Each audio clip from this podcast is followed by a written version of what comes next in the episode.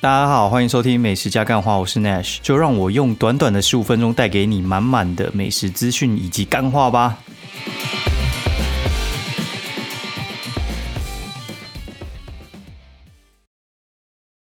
大家好，欢迎收听美食加干话第二季的第二十集，我是 Nash。现在时间是二零二零十月十六星期五半夜一点二十五分，然后。先跟大家报告一下，因为我接下来六日一会去台中，所以六日我都不会录音，所以星期一你们应该会听不太到。不过我觉得也好，就是大家都休息一下嘛，因为我觉得 podcast 真的不知道到底有谁在听。有时候我真的觉得，因为我在看那个就是收听数，我都觉得，哎，到底有没有人在听呢？但是有时候又会冒出一些人就会私讯我，啊，今天跟一个听众还有出去。吃一下那个兰家割包，所以我觉得，哎，是真的有人在听呢，超好笑的啦。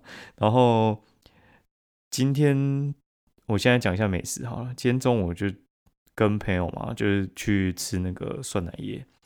酸奶液其实之前应该有讲过，酸奶液应该是我觉得它应该也不算是昆布锅，但是它就是那种平价平价火锅吧。它大概就是五百块，然后吃到饱，然后给的东西都蛮优质的。肉我觉得像是那种呃寿喜烧一丁啊、酸奶液这种店啊，他们的那种肉都是薄到透光了，所以的话你就不要对它肉质有太多的期待，因为那种切到很薄的肉，其实吃起来都差不多了。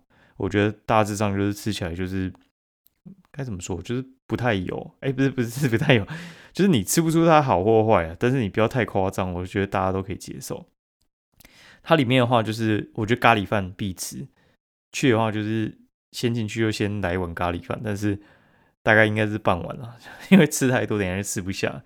那肉的话，我们是选五一八，五一八的话就是它会有猪肉、牛肉、鸡肉，主要就是要有牛肉啊，其他的话我觉得就都没差，因为猪肉也不常点，那牛肉也不用吃到太高级的，大家可以去试一下，因为其实各分店好像会不太一样，我们吃的是那个原百信义店。那这间原百信义店呢？它其实就是在信义区那边嘛。那这一间店算是比较后来才出的店型，所以的话它有一些东西算是其他店是没有的。所以有些人他们看了之后就说：“哎，怎么跟他吃的那间店不太一样？”你可以去查一下，就是你要吃比较后面开的店，它才会有比较齐全的东西。哦，然后我推一下它的那个咖喱饭之后呢，它的甜点它有可以自己做松饼啊，然后有两种口味。就是那个原味的，还有芝麻的都不错。然后它的叶菜类应该有二十种吧。对它冰淇淋的话是吃双淇淋，没有没有那种可以挖的那一种的。然后有绝饼也蛮好吃的，大概是这样子。那它的肉跟菜我觉得都还蛮不错的啦。就是肉虽然吃不出来，但是大致上没有太夸张了。然后它有握寿司，然后握寿司我觉得就是可能比真鲜好一点的等级，就看你要不要吃。然后信义店的座位我觉得还蛮舒服的。平日中午去很棒，因为它大概只会坐半满而已。然后你用那个乐天信用卡还会打九五折这样子。好，然后再来的话，晚上呢就跑去吃那个 兰家割包。兰家割包就是公馆那边算是很有名的店啊。然后我也看原本在那个陈山顶的那个位置，哦，就是有开一个盗版的，不是陈山顶的。哎，他也是卖，就是。哦，像我们之前喝的一样，就是黑糖珍珠这样。哎，是青蛙撞奶了，不是黑糖珍珠，反正就是青蛙撞奶。哦，青蛙撞奶的话，它现在就没有那么多人在排，应该是完全没人排啊。然后它也不会像以前陈山顶，就是开两个大炉子在那边捞，它就是用一个小小的碗，已经都煮好在那边盛装进去。所以我觉得它生意不算很好，我不知道它什么时候会收掉。反正陈山顶也没开，我觉得还蛮可惜的，因为陈山顶。就算它再怎么甜，我觉得也算是一个回忆啊。之前出公馆的时候就还蛮爱喝的哦。然后兰家割包吃什么呢？我觉得我都会吃偏瘦的，偏瘦的割包。然后呃，四神汤跟玉米排骨汤，我觉得都不错。那它的大肠面线也还 OK 啦，要记得加辣。然后附近有一家 Freestyle，记得不要吃，我觉得真的还好，但是生意很好，我也不知道为什么。啊，今天好像也没什么干话要来分享，我们来讲一下，就是最近看什么剧好了。我其实也是会看剧的，只是比较少讲。最近看的两部比较长的剧，第一个叫做《镜子森林哦，镜子森林。那镜子森林的话，其实那个男主角，我觉得真的是超级会演的。然后他多会演的，他就拿金钟的男主角。那有些人就说什么啊？为什么不是想见你的许光汉拿呢？拜托，那个演技真的天差地远，你知道吗？就是我觉得想见你那个许光汉是完全不会演戏的人，完全不会演。他就是有点像是那个 以前《流星花园》的言承旭一样，哦，就帅就帅啊！我跟你讲，帅的话哈，就是除非你像那种周渝民，他们其实演技有一直在进步，不然的话，我觉得如果你只有帅，你红不久。对，就是人家把那个主角做给你，但是你其实会红不久。那我觉得实力派的影星其实还是比较受欢迎的。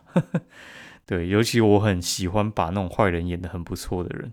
然后他里面就是在讲新闻记者嘛，他两个对手戏我觉得都还不错，而且他的铺陈还不错。然后他其实总共有三季。那一开始我我以为他一季是三十集，所以我以为他三季的话就是乘以九十集。我想男主角都。就是都已经在后面被处理了，然后到底还可以再演什么？对，然后这样子我觉得看的还蛮过瘾的，嗯，就他的题材一直切，一直切，一直切，然后中间女主角跟男主角都会在做切换，然后人物设定也没有太跑，这样子我觉得还不错啦。那女主角的话就是那个杨锦华嘛，嘿，那男主角的话就是浪漫 Duke，那那个浪漫 Duke 的本名呢？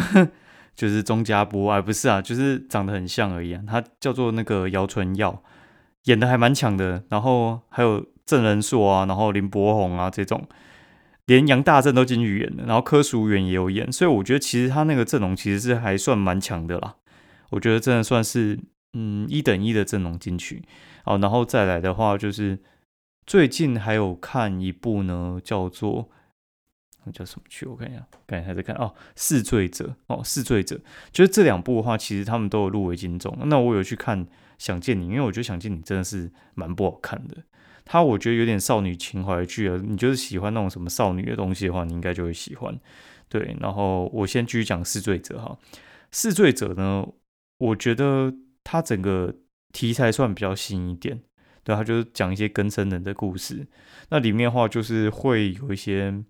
起伏点我觉得抓的还不错，然后不太会腻，它剧情长度也还蛮 OK 的，大概就是十三集就 KO 了，对，大致上是这样。然后一个三十，一个十三嘛，大家可以试试看，在 Netflix 上面都有了，这两部都有。然后看 Netflix 今天又上了那个三十而已，所以我觉得如果说你还没有看过这部的话，我也推荐你可以去看一下。我觉得他们三个女主角也都还蛮厉害的，然后。